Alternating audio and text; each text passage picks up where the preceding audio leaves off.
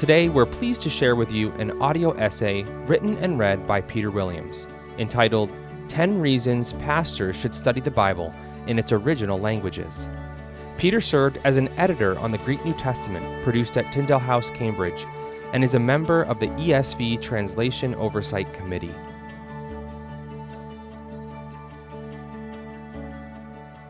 Ten reasons pastors should study the Bible in its original languages by Peter Williams. Every pastor who can should study the Bible in its original languages. That does not mean every pastor should become a language expert or feel guilty about one more thing in an already punishing schedule. What I mean is that within the time and opportunities available, pastors should study the text of the Bible in its original languages. Here's why.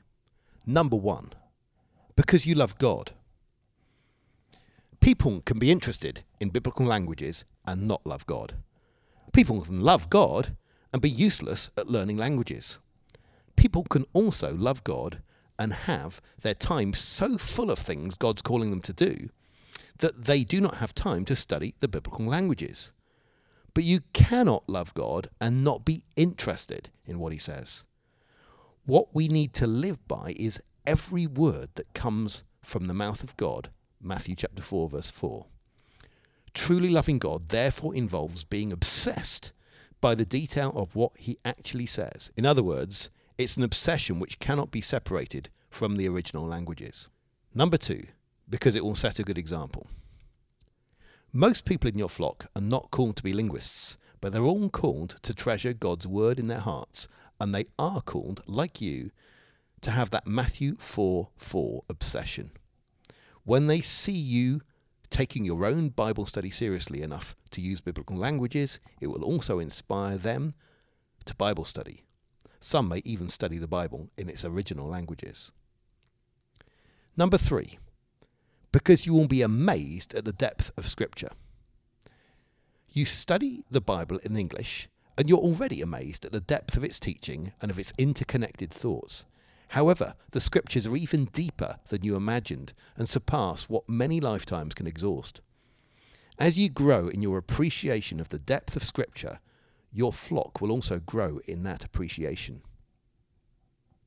Number four, because it's never been so easy.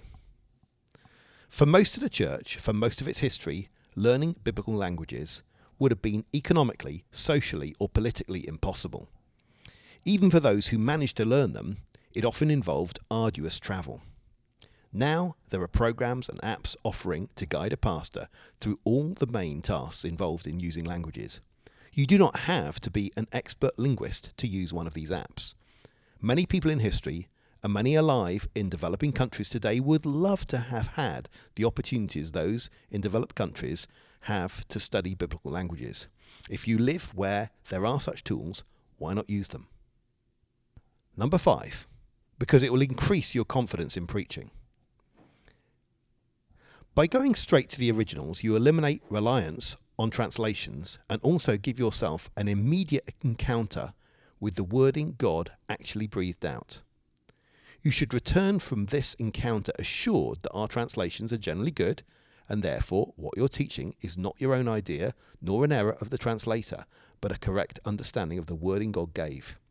This enables you to have much more confidence in Scripture than if you are constantly worried that your translation is wrong or that you might have misunderstood the passage. Number six, because it will help you see detail better. Our translations are like a good TV screen in which you can watch amazing programs and follow their detail well. But the original languages are an even higher definition screen in which everything is in sharper focus. Seeing the grammar and vocabulary is like seeing the increased number of pixels on an image. Given the choice, which sort of screen would you choose?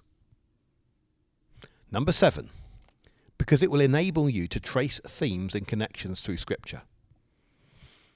Often Scripture has themes within books or across books that hang on individual words. Adjacent Psalms or Proverbs are often linked by key words. Biblical texts, in fact, are linked by such words and phrases far more often than modern texts. If you work from a translation, you'll miss many connections, and when you do find verbal connections, you won't be absolutely sure that they're not just produced in translation. Number eight, because it will enable you to counter false ideas. As a pastor, you will often encounter people who have encountered false information and ideas, some of which involve questionable appeals to the original languages or insinuations of cover up and conspiracy. Studying the Bible in its original languages enables you much more quickly to quash these ideas. Number nine, because it will help sermon preparation. Biblical commentaries are often full of explanations of what is obvious to anyone who reads in the original languages. If you read the original, you can bypass those sorts of comments and focus on deeper levels of commentary and discussion. If you're studying in the original languages, you can read less commentary than otherwise and still receive more insight. You can also access many of the best technical commentaries, which would be hard to use without knowledge of biblical languages. Sometimes the best gems are hidden in these commentaries. Number 10. Because you don't know what you don't know. If you're not reading the scriptures in their original languages, you may be missing things that you don't even know you're missing. Did you know that there's a biblical basis for using alliteration in sermons? You won't get that from English translations, but Jesus began the subject of the first four Beatitudes with the same letter in Matthew chapter 5 verses 3 to 6. Actually, there are literally thousands of things which are clear in the original which someone reading in a translation just won't see. One final point. Some pastors might be put off using biblical languages because they know they will never become experts and they prefer to focus on what they're best at. But the original languages are like the ingredients of food, they concern us all.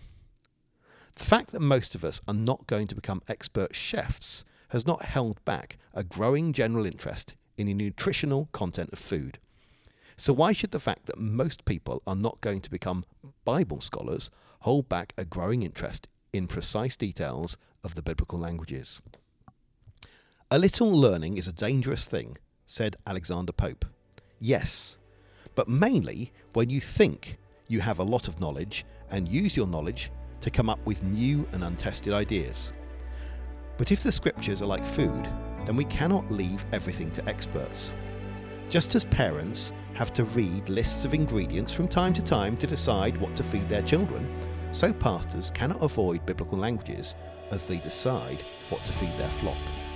It's not about expertise, it's about the job.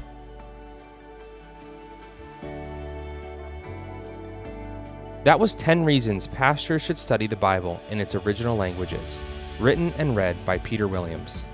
Be sure to pick up your copy of the Greek New Testament produced at Tyndale House, Cambridge for 30% off directly from Crossway by visiting crossway.org/plus. That's crossway.org/plus.